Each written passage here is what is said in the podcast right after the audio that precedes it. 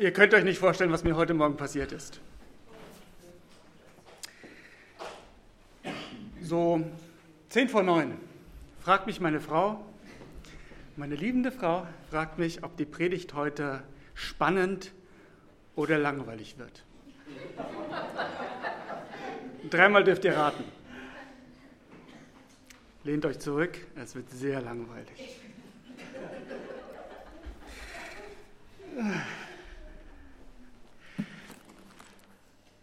Ich werde mit euch über etwas sprechen ähm, und ich werde unseren lieben Pastor Simret damit nicht vorgreifen, obwohl es ganz nah an der Stelle ist, wo wir uns gerade mit ihm auch befinden, nämlich äh, im ersten Mose.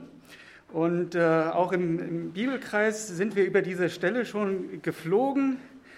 Ähm, schlagt mit mir auf, 1. Mose 3, Verse 17 bis 19, ganz vorne in der Bibel. 1. Mose 3, die Verse 17 bis 19.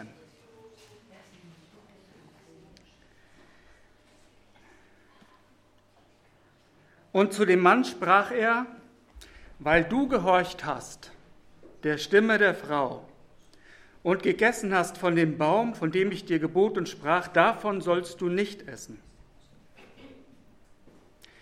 Deswegen sage ich dir jetzt, verflucht sei der Acker um deinetwillen. Mit Mühsal sollst du dich von ihm ernähren ein Leben lang. Dornen und Disteln soll er dir tragen und du sollst das Kraut auf dem Feld essen. Im Schweiße deines Angesichts sollst du dein Brot essen, bis du wieder Erde wirst, von der du genommen bist. Denn Staub bist du und zu Staub kehrst du zurück.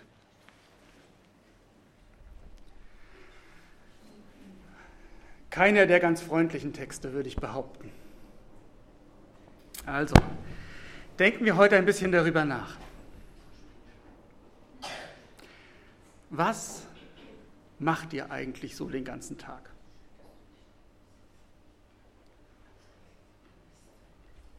Arbeiten,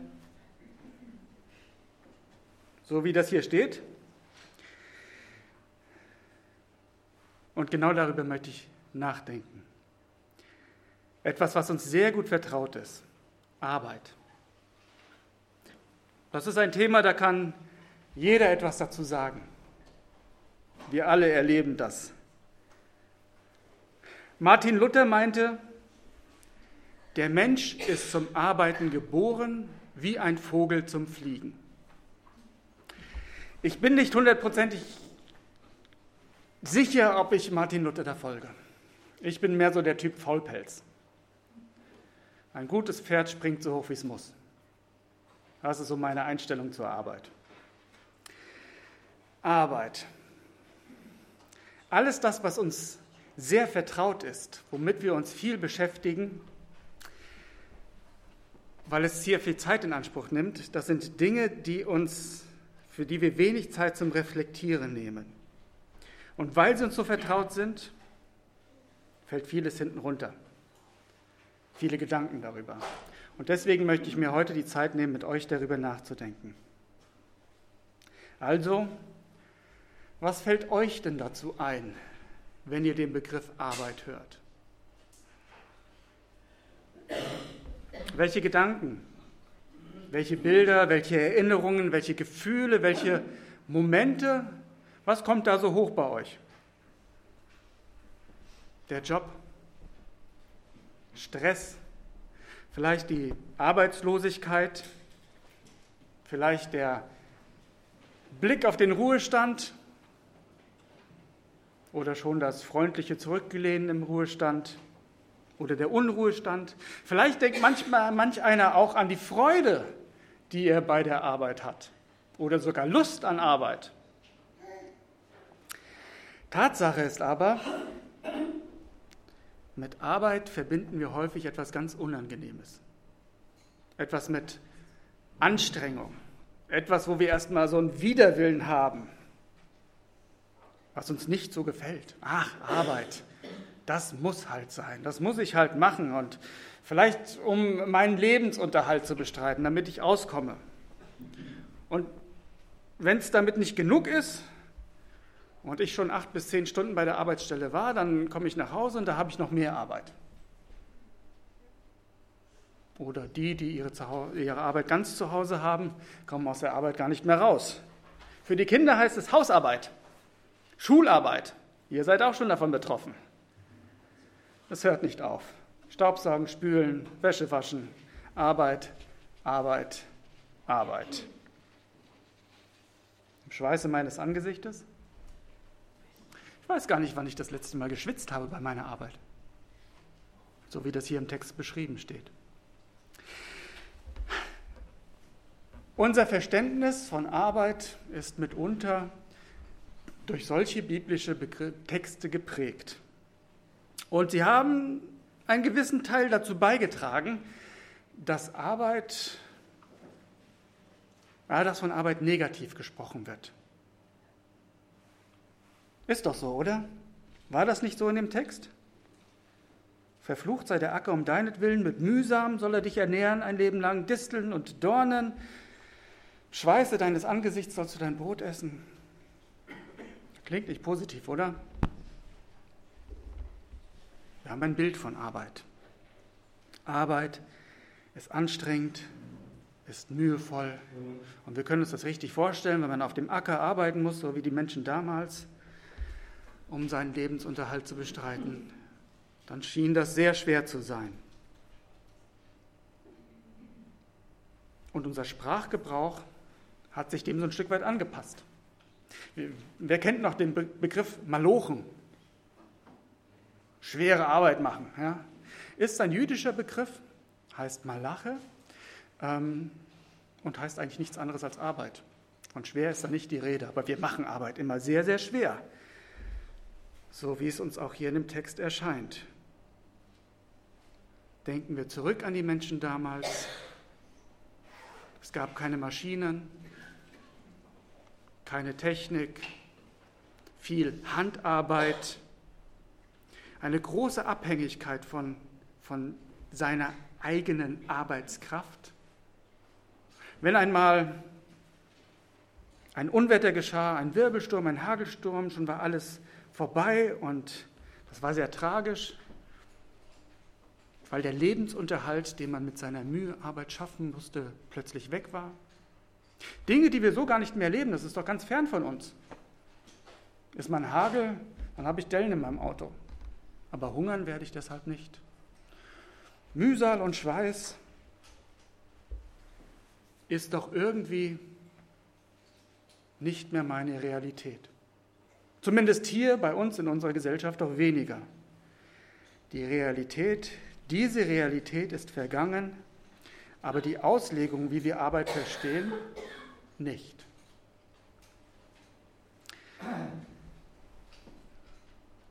Was ist es, dass wir denken, dass Arbeit so negativ ist? Oh, da fällt mir noch etwas anderes ein. Und zwar die Verknüpfung zwischen Arbeit und Sünde. Weil du das gemacht hast, verflucht sei der Acker. Verheerende Wirkung. Und das überträgt sich vielleicht auf, unseren, auf unser Reden. Ja? Äh, und manchmal wird das so ganz unterschwellig mit beigefügt. Und sagen, ja, was beschwerst du dich denn, Sünder, dass deine Arbeit so schwer ist? Du bist doch selbst dran schuld als sündiger Mensch. So wie Adam. Selbst dran schuld, dass deine Arbeit so schwer ist. Mit diesen ganzen Hintergründen fällt es einem doch echt schwer, ein positives Bild zur Arbeit zu gewinnen. War das so wirklich gemeint? Oder wollte uns der Text vielleicht etwas ganz anderes sagen? Gibt es andere Möglichkeiten, darüber nachzudenken?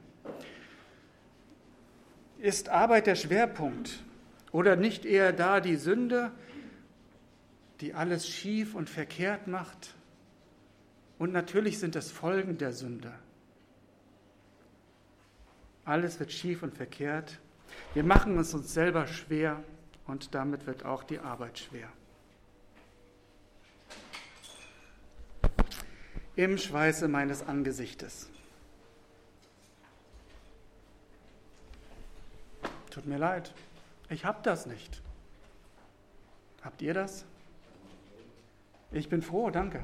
Das ist was ganz anderes. Ich bin hier in einem ganz anderen Umfeld. Plötzlich. Diese unmittelbare Sorge, von der da geschrieben wird, nach Essen und Trinken, dieser Lebensunterhalt, für den man so hart arbeiten muss damals,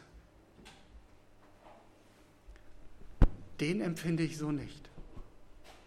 Aber wenn ich weiterdenke, dann ist es bei mir nicht mehr, da geht es bei mir nicht mehr um die körperliche Kraft, sondern da sind viele Gedanken, die sich um die Arbeit drehen. Sorgen, Lasten. Körperlicher Druck ist nicht da, aber geistiger Druck. Ganz viele erleben das. Und das führt bei vielen wirklich in, in äh, psychische Krankheiten. Und dann gibt es die andere Gruppe, die darf überhaupt nicht mehr arbeiten. Sie würden so gerne. Zehntausendfache Arbeitslosigkeit, Hungerlöhne, Mindestlöhne, auch hier in Deutschland. Dann gibt es viele, die arbeiten und kriegen überhaupt nichts dafür und es wird noch nicht mal geschätzt, die ganze Ehrenarbeit. Man sagt, wenn man die ganze Ehrenarbeit noch auf das Bruttosozialprodukt des Landes aufsetzen würde, dann würde sich das mehr als verdoppeln. Arbeit ist so viel da. Und wir sehen das alles als selbstverständlich an. Es gibt so viele Themen, über die man reden kann. Und man kommt so auch ins Reden, wenn man über die Arbeit redet. Und jeder hat etwas dazu zu sagen. Ich möchte ganz speziell heute auf den Zusammenhang zwischen Arbeit und Lebensunterhalt, den möchte ich noch so ein bisschen hervorheben. Und wir haben in dem Text gerade gelesen, dass Arbeit ja zum Lebensunterhalt dienen sollte. Aber wir durften auch schon vorher lesen im Paradies, dass Gott uns einen Arbeitsauftrag gegeben hat. Und der sollte auch zum Lebensunterhalt dienen. Was ist es? 1. Mose 2, Vers 15. Könnt gerne mit aufschlagen, nachschlagen. Da wird davon gesprochen, dass der Mensch eine Aufgabe bekommen hat. Den Garten Eden zu bebauen und zu bewahren. Bebauen und bewahren als originäre Arbeit des Menschen. Das ist das, was Gott dem Menschen ganz am Anfang gesagt hat. Bebaue und bewahre. Warum sollte ich bebauen, wenn es nicht zu meinem Lebensunterhalt dienen sollte? Wie manchmal haben wir den Eindruck vom Paradies, es war ja alles da und ich brauche nur die äh, Früchte pflücken und so. Und sicherlich war das am Anfang so auch gedacht. Aber mehr noch, kümmere dich darum, bebaue und bewahre, dass das, was da ist, sich weiterentwickeln kann, dass genug da ist für dich und zukünftige Generationen, die ich mit dir geplant habe. Ich habe mal nachgeschaut, wie sich die Theologen das so vorstellen. Und ich habe ein, eine, äh, eine schöne Zusammenfassung zum Thema Bebauen und Bewahren gefunden. Die gefällt mir wirklich sehr gut. Sie ist von äh, Jürgen Ebach. Er schreibt, bebaue den Garten. Tu das im Einklang mit den Regeln der Natur. Leiste die Arbeit, die erforderlich ist, sorge für das Fruchttragen der Bäume, ferner sichere den Garten und schütze ihn vor dem Verfall, aber bleibe in dem gegebenen Lebensraum und bewahre seine Grenzen. Gott hat uns einen wunderschönen Lebensraum geschenkt, mit dem wir bebauen und bewahren dürfen. Er hat Regeln in diesen Lebensraum gegeben, an die wir uns halten dürfen bewahren und bebauen. Das ist der originale Arbeitsauftrag an uns Menschen. Ein Arbeitsauftrag aus dem Paradies, der nicht aufgehört hat zu sein, sondern immer noch für uns gilt. Heute, hier und jetzt. Aber dieses Bebauen und Bewahren ist gefährdet. Gefährdet tatsächlich von der Herrschaft der Sünde, weil wir als Menschen so vieles so schnell ins Gegenteil verkehren. Selbst die Dinge, die wir gut machen möchten. Beispiele, wir wollen Lebensmittel haltbar machen und packen sie in Schutzfolie. Bebauen und bewahren. Wir möchten dafür sorgen, dass genügend Essen für alle da sind und besprühen unsere Äcker mit Gift. Guter Gedanke. Aber bebauen und bewahren? Es ist schwierig geworden heutzutage, anhand der Bibel und dem Auftrag, die wir in der Bibel bekommen haben, moralisch und ethisch korrekt zu handeln oder nach Gottes Willen korrekt zu handeln. Aber die Erinnerung daran, die Erinnerung, was im Paradies gewesen ist und was unser Auftrag ist, auch die bleibt bestehen und sie sollte unser Tun und Lassen beeinflussen. Sie sollte uns zeigen, dass unser Tun und Lassen Grenzen hat und dass die Überschreitung dessen unseren Lebensunterhalt bedroht. Dabei wollte Gott immer, dass wir genug zum Leben haben, dass wir unseren Lebensunterhalt selbst bestreiten können. Und genau deswegen, weil wir diesen Auftrag haben, zu bebauen und zu bewahren, weil das unsere Arbeit ist, müssen wir immer wieder nach weiteren Möglichkeiten suchen. Im Großen und im Kleinen, weil wir sind selbst aufgefordert, dies zu tun. Wohlwissend, dass nicht alles, was wir tun, richtig sein kann und richtig ist. Aber lasst uns hinterfragen, und schon Thomas von Aquin hat uns dazu aufgerufen, mit seiner Ansicht immer zu hinterfragen, was ist sinnvoll, was ist nützlich, was ist hilfreich. Oder zerstört das, was wir tun, nicht vielleicht doch, was unsere Lebensgrundlage ausmacht. Unsere Arbeit bezieht sich nicht nur auf unseren Job, sondern unsere Arbeit zu bewahren und zu bebauen betrifft alle unsere Lebenslagen. Bewahren und bebauen. Eine wunderschöne Erinnerung, die sich bis in das Jetzt zieht. Eine Pflicht für uns Christen, die wir haben. Eine Pflicht, sich um den Lebensunterhalt zu kümmern, eine Pflicht dazu beizutragen für ein gemeinsames Leben und dass jeder genug hat. Arbeit gehört zum Menschen dazu. So sind wir angelegt worden. Das ist unser Auftrag. Aber eigentlich ist es nicht nur das. Arbeit ist nicht nur eine Pflicht. Und jetzt wird es schön für mich. Arbeit ist ein Recht, was dir der Herr eingeräumt hat. Denn wenn er das so tief mit uns, mit unserem Wesen verankert hat, dann lässt er uns damit nicht, auch nicht allein und sagt, ja gut, mach jetzt einfach. Nein, er kümmert sich auch darum, dass er dieses Recht verankert. Das wäre natürlich fatal für unsere Gesellschaft heute, das sich bewusst zu machen, dass Arbeit nicht nur eine Pflicht ist, sondern auch ein Recht. Damit würden wir ja sagen, jeder von uns hätte ein Recht auf einen Arbeitsplatz. Und ich möchte behaupten, so ist das.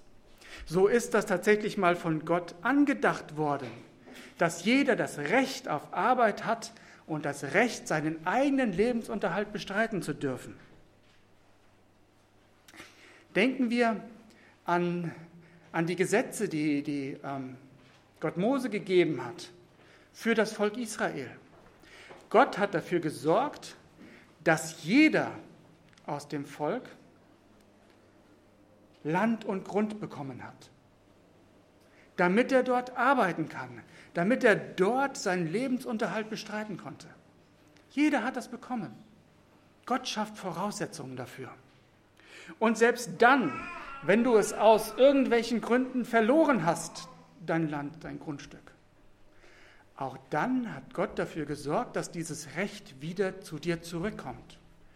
Durch seine Erlassjahre. Niemand sollte ganz leer und arm sein und sich nicht um seinen Lebensunterhalt nicht mehr kümmern können. Irgendwann ist dieses Land nach 50 Jahren genau wieder zu dir zurückgekommen, damit du und deine Familie wieder das Recht hatten, dich um deinen Lebensunterhalt zu kümmern und deinen originalen Arbeitsauftrag nachgehen zu können. Bebauen und bewahren. Ich finde das wunderschön. Mir gefällt das sehr gut. Und die Konsequenz für unser christliches Land hier würde sein, schafft Arbeitsplätze für alle. Arbeit ist wahrlich, wahrlich genug da. Wir sind zum Umdenken gefordert. Es geht nicht um ein Sozialsystem, sondern es geht um Arbeit für alle, denn hier hat Gott uns ein Recht eingeräumt und eine Pflicht. Ich möchte es gerne festhalten.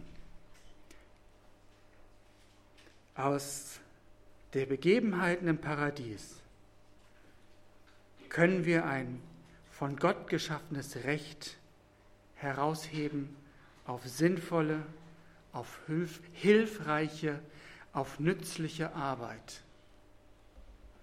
Für uns und für unsere Mitmenschen, damit jeder von uns seinen Lebensunterhalt bestreiten darf. Gebunden an die, an die Grenzen, die Gott mit dieser Schöpfung geschaffen hat.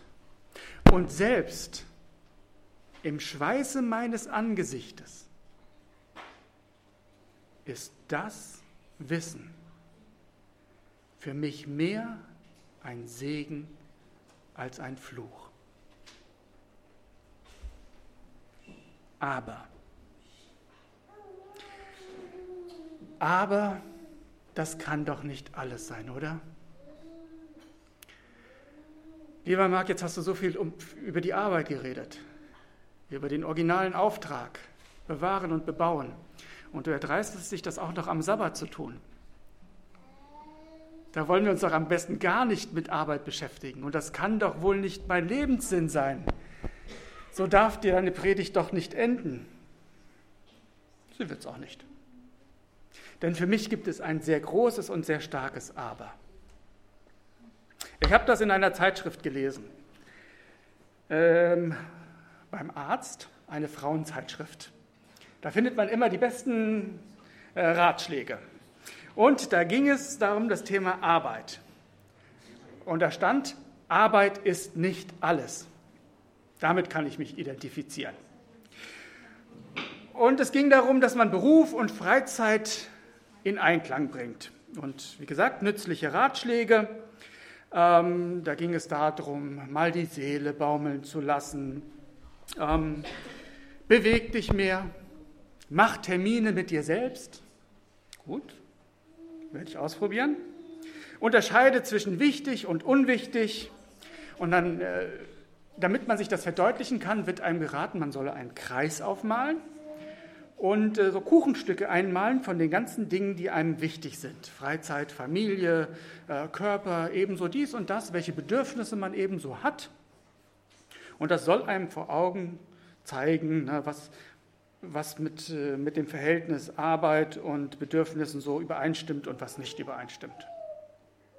Gedanklich mache ich mir so einen Kreis und so ein paar, paar Pizzastücke draus, setze ein paar Worte ein und dann stelle ich fest, oh, ich habe aber schon ganz schön viele Bedürfnisse. Hä? Und der Platz, den die Arbeit da äh, einnimmt, ist aber ziemlich groß. Aber übereinstimmen, übereinbringen kann ich das nicht, weil es da ein Missverhältnis gibt. Und dieses Missverhältnis werde ich nie übereinbringen. Meine Arbeit frisst mich auf. Ja? Die ist nicht beeinflussbar. Ich mache Überstunden, Beeinflussbar? Nein. Andere müssen mehr arbeiten, Lebensunterhalt, beeinflussbar? Nein. Schwierig. Schwierig, diese ausgewogene Balance zwischen, ich möchte es mal Freizeit nennen, Lebenszeit und Arbeit hinzukriegen. Und für manche mag dieses Tortendiagramm, äh, dieses Diagramm wohl wie ein, wie ein Hohn erscheinen, ja, wenn man dann sieht, man soll das irgendwie übereinbringen und das wird nicht klappen, weil der eine Bereich alles andere überwiegt. So kommen wir nicht weiter. Also gilt es doch zu definieren, was wirklich wichtig ist. Dieses Aber auch noch hervorzuheben. Aber Arbeit ist nicht alles, ja. Aber meine persönlichen Bedürfnisse sind auch nicht alles. Was ist also lebensnotwendig? Eine grundsätzliche Frage. Und dieser Artikel, der kann mir das nicht beantworten. Was ist kostbar in meinem Leben? Wie kann ich mein Leben so gestalten, dass jeder Aspekt meines Lebens, Arbeit, Freizeit, also meine ganze Lebenszeit, wie kann ich das gestalten, dass es wertvoll wird? Dass man sieht, das ist ein Gottesgeschenk. Ein Gottesgeschenk voller Würde und voller ungeahnter Möglichkeiten. Wie funktioniert das?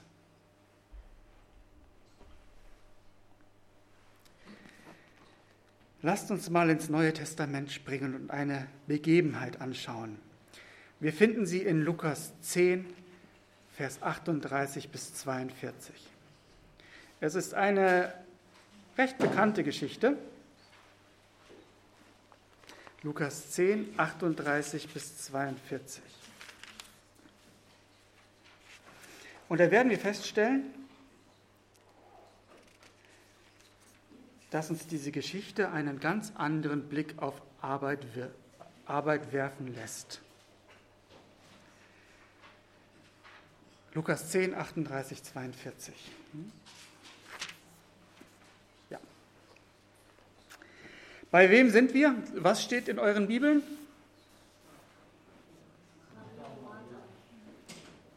Martha und Maria. Genau. Zwei Schwestern, es geschah aber, als sie weiterzogen, da kam er in ein Dorf. Da war eine Frau namens Martha, die nahm ihn auf. Und sie hatte eine Schwester, die hieß Maria. Die setzte sich dem Herrn zu Füßen und hörte seiner Rede zu. Martha aber machte sich viel zu schaffen, ihm, dem Herrn, zu dienen. Und sie trat hinzu und sprach, Herr, fragst du nicht danach, dass, dich meine Schwester, dass mich meine Schwester alleine lässt dienen? Sage ihr doch, dass sie mir helfen soll. Der Herr aber antwortete und sprach zu ihr, Martha, Martha, du hast viel Sorge und Mühe. Eins aber ist Not. Maria hat das gute Teil erwählt, das soll nicht von ihr genommen werden. Arbeit ist nicht alles. Und wir erleben das hier in dieser Begebenheit, dass der Herr das auch so artikuliert. Und die Versuchung liegt nahe, dass ich mir diese Titelgeschichte hole aus meinem äh, Frauenmagazin und das übereinander lege und dann stelle ich fest, dass diese Aussage dann doch sehr banal ist. Martha deckt den Tisch, sie kümmert sich um alles, dass Essen da ist, ähm, dass der Herr sich wohlfühlt, dass dem Gast nichts fehlt. Und sie fragt, hey, findest du das in Ordnung, dass ich alles alleine machen muss und meine Schwester hier nur faul rumsitzt? Auf meine Kosten? Ich bin der Leidtragende. Und Jesus sagt, Arbeit ist nicht alles. Maria hat Prioritäten gesetzt und das ist gut so. Sollte die Botschaft hier wirklich so schlicht sein? Aus Maria und Martha wurden zwei Frauentypen stilisiert. Team Maria, Team Martha. Wer seid ihr? Hände hoch. Wer ist Team Maria? Oh, ihr traut euch nicht. Team Maria? Team Martha? Okay. Ja, ist immer spannend zu hören, wer sich äh, wie und wo einordnen würde. Manchmal ist es auch der Wunsch. Ne? Ich sage euch nachher, was ich darüber denke. Ja, zwei Frauentypen. Der eine ist ein aktiver Typ. Sie sieht, was getan werden muss.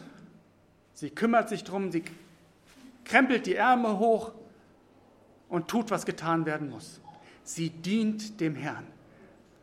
Mal ganz ehrlich, was gibt es Schöneres, als dem Herrn zu dienen? Da kann doch nichts Falsches daran sein, oder? Und dann gibt es die andere, die Maria. Ja, wir denken uns, das ist mehr so der passive Typ, der Betrachtende, der das Ganze so ein bisschen äh, aufnimmt, die Eindrücke mehr so mit dem Herzen dabei ist, hat man den äh, Eindruck ne, bewegt und vertieft in Gedanken. Tja. Und wir stellen fest, wenn wir darüber reden, äh, die einen sind Verfechter für Martha, die anderen für Maria. Aber wer das Leben ernst nimmt, wird feststellen, das eine kommt ohne das andere nicht aus. Manchmal heißt es Ärmel hochkrempeln und manchmal heißt es zuhören. Sowohl als auch. Oder nicht? An sich doch wenig spannend, oder? Nicht wirklich aufregend. Wenn es denn nur darum ginge zu erkennen, dass man mal dies machen sollte oder mal das, dass man Prioritäten setzen sollte, dann müsste doch so eine Geschichte nicht in der Bibel stehen. Aber zum Schluss dieses Textes steht etwas, was wirklich, wirklich nachdenkenswert ist. Da steht etwas vom guten Teil. Vom guten Teil, das keiner mehr wegnehmen kann. Hm. Was mag das wohl sein? Wie soll ich das verstehen? Das kann mir keiner mehr wegnehmen. Das ist übrigens etwas, was ich schon öfters mal gehört oder gedacht habe. Das kann mir keiner mehr wegnehmen. Und zwar immer dann, wenn ja, man am liebsten etwas festhalten würde, aber es nicht festhalten kann. Bei den Kindern ist es ja manchmal so, wenn man sie bittet, bei einer Sache aufzuhören und sie können es nicht. Da ist so drinne. Man will es so sehr und es muss doch weitergehen. Dann sagt sie, ja, du musst jetzt musst aufhören, aber oder wir müssen gehen, aber du kannst dich ja immer noch daran erinnern an diesen schönen Augenblick. Das kann dir keiner mehr nehmen. Festhalten geht nicht. Aber es kann dir keiner mehr nehmen. Die Erfahrung wirkt auch dann, wenn der Augenblick schon längst vergangen ist. Das Glücksgefühl, was du vielleicht hattest, das hat dich verändert. Selbst wenn das Glück schon lange nicht mehr da ist, bleibt die Veränderung bestehen. Dieser schöne Moment, er ist gedanklich immer noch da, auch wenn er schon längst vorbei ist. Das kann ihr keiner mehr nehmen. Das kann Maria tatsächlich keiner mehr nehmen. Diesen Moment mit Jesus. Und mit diesem Satz kannst du anfangen, dir eine schöne innere Schatzkiste anzulegen. Da kommt alles hinein, was kostbar und wertvoll ist. Alles hinein, was du mit Jesus erfahren hast. Alles hinein, was dein Gott an Wundern für dich bereitet hat. Erlebnisse, Erfahrungen, bewahre in dieser kleinen Schatzkiste auf. Eindrücke, Worte und Gesten sind dafür geeignet. Dinge, die du nicht bezahlen kannst, weil sie mit Geld nicht zu bezahlen sind. Dinge, die du aus eigener Anstrengung nicht erreichen konntest, die du dir nicht erarbeiten kannst. unabhängig von deiner Leistungskraft, unabhängig von der Beurteilung anderer, Unverdientes, Geschenktes, Dinge für deine Schatzkiste, die kann dir keiner mehr nehmen. Niemand hat Zugang zu dieser kleinen Schatzkiste. Niemand kann sie dir madig machen. Nicht, was darin ist, und es lässt sich auch nicht wegnehmen. Es lässt sich nicht kleinreden. Niemand kann dir das wegnehmen. Maria hat das Richtige gewählt, das gute Teil, und das soll ihr niemand nehmen. Der Herr stellt sich schützend davor und sagt, das kann ihr niemand nehmen. Das ist fest mit ihr verbunden. Das, was sie dort erlebt hat, wird sie immer begleiten.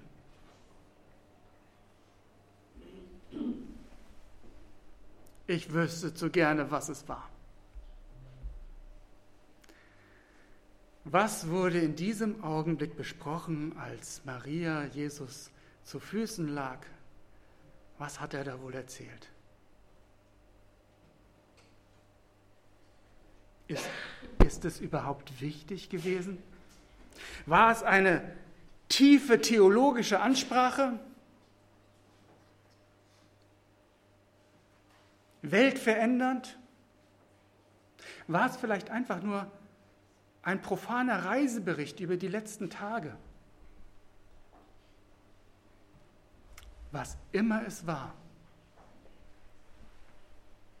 die Gemeinschaft mit ihrem Herrn, dieser Augenblick, dass sie bei ihm sein durfte, ihm zu Füßen lag, ihm zuhören durfte, ist etwas, was ihr niemand mehr nehmen kann.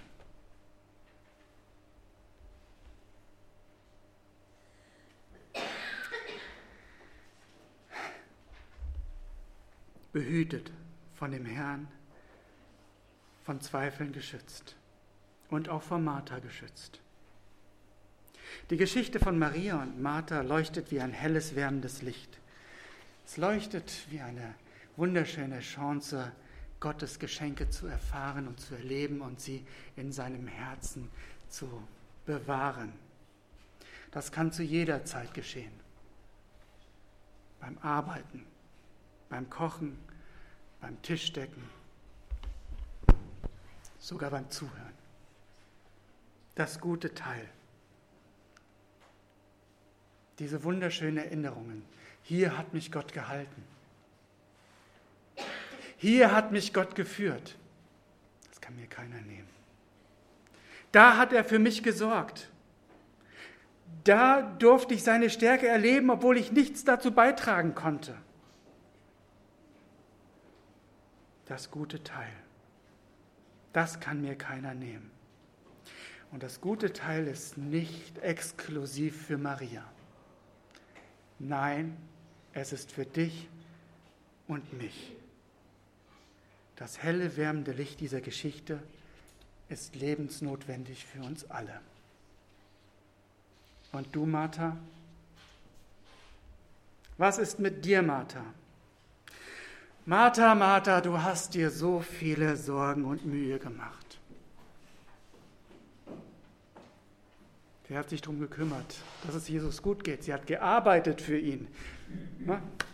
Im Schweiße ihres Angesichts wahrscheinlich, so wie wir das im Mosetext lesen, aktiv, tätig für den Herrn. Du hast dir viel Sorge und Mühe gemacht.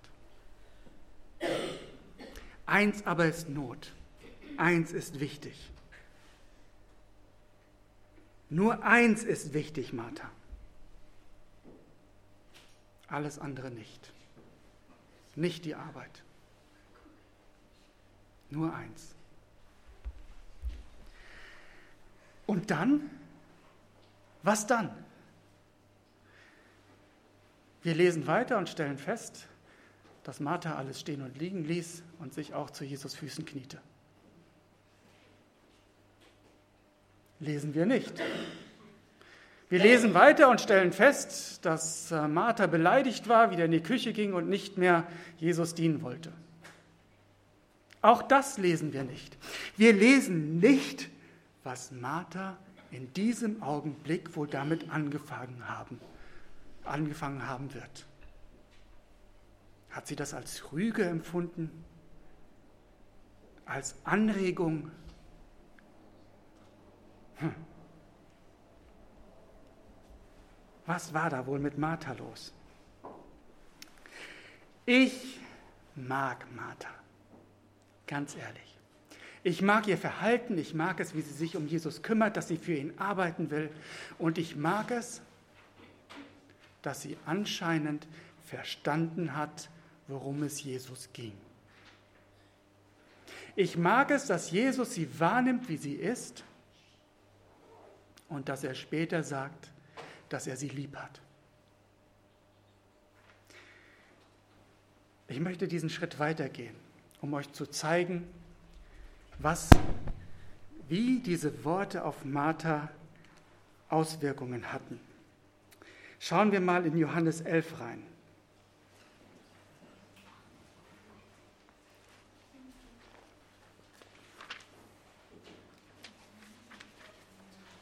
Johannes 11. Da geht es um eine Begebenheit, als dann ihr Bruder stirbt. Und wenn Verwandtschaft stirbt, dann ist das ein tragischer Moment. Muss man sehr, sehr, sehr stark sein. Und Martha war in der Lage, trotz dieser Emotionen, die sie wohl gehabt haben muss, aufgrund des Todes ihres Bruders, das richtige Teil zu wählen. Vers 20, äh, Johannes 11, Vers 20 und folgende.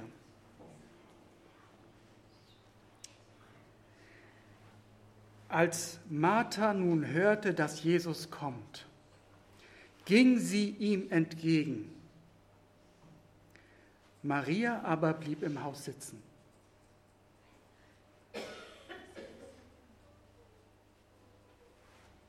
Da haben wir wieder die aktive Martha. Sie geht ihm entgegen. Sie weiß jetzt, was wichtig ist. Wenn ihr ein paar Verse vorher lest, waren einige Leute in ihrem Haus, äh, die sie, ähm, die, wie sagt man, kondoliert, kondoliert haben, die ihr in ihrer Trauer beistehen wollten. Und diese Leute in dem Augenblick, obwohl sie Pflichten hat als in Anführungszeichen Hausfrau, diese Leute lässt sie stehen und liegen. Die Arbeit kann sie jetzt mal sein lassen. Und sie tut das, was richtig ist, was wichtig ist, das gute Teil, was ihr später keiner mehr nehmen werden kann. Sie läuft Jesus entgegen. Maria bleibt zu Hause sitzen. Da sprach Martha zu Jesus, Herr, wärst du hier gewesen, mein Bruder wäre nicht gestorben. Aber auch jetzt weiß ich, was du bittest von Gott, das wird dir Gott geben. Jesus spricht zu ihr, dein Bruder wird auferstehen. Martha spricht zu ihm, ich weiß, dass er auferstehen wird bei der Auferstehung am jüngsten Tag. Jesus spricht zu ihr, ich bin die Auferstehung und das Leben. Wer an mich glaubt, der wird leben, obgleich er stürbe. Und wer da lebt und glaubt an mich, der wird nimmermehr sterben. Glaubst du das? Sie spricht zu ihm, ja, Herr, ich glaube, dass du Christus bist, der Sohn Gottes, der in die Welt kommt. Für mich ist das wunderschön zu sehen, welche Entwicklung Martha genommen hat. Wie sie es geschafft hat, aus den Worten Jesu, du hast viel Sorge, du hast viel Mühe, aber nur eins ist wichtig, dass diese Erkenntnis für sie auch ein gutes Teil war, was sie festbehalten, festgehalten hat. Und später dann in, in einer kritischen Lebenssituation konnte ihr diese Erinnerung keiner nehmen. Die Erinnerung, dass nur eine Sache wichtig ist. Der Herr ist wichtig. Er ist alles. Das gute Teil Gott gebe uns einen wachen Sinn dafür, dass wir in oder trotz aller Arbeit, die wir haben, innehalten können, um an dem teilzunehmen, an den Geschenken und den Wundern, die uns der Herr bereitet hat. Arbeiten ist nicht alles. Sorgen und Mühe ist nicht alles. Einzig und allein eines zählt. Der Herr ist alles für uns. Kommt zu dem Heiland. Amen.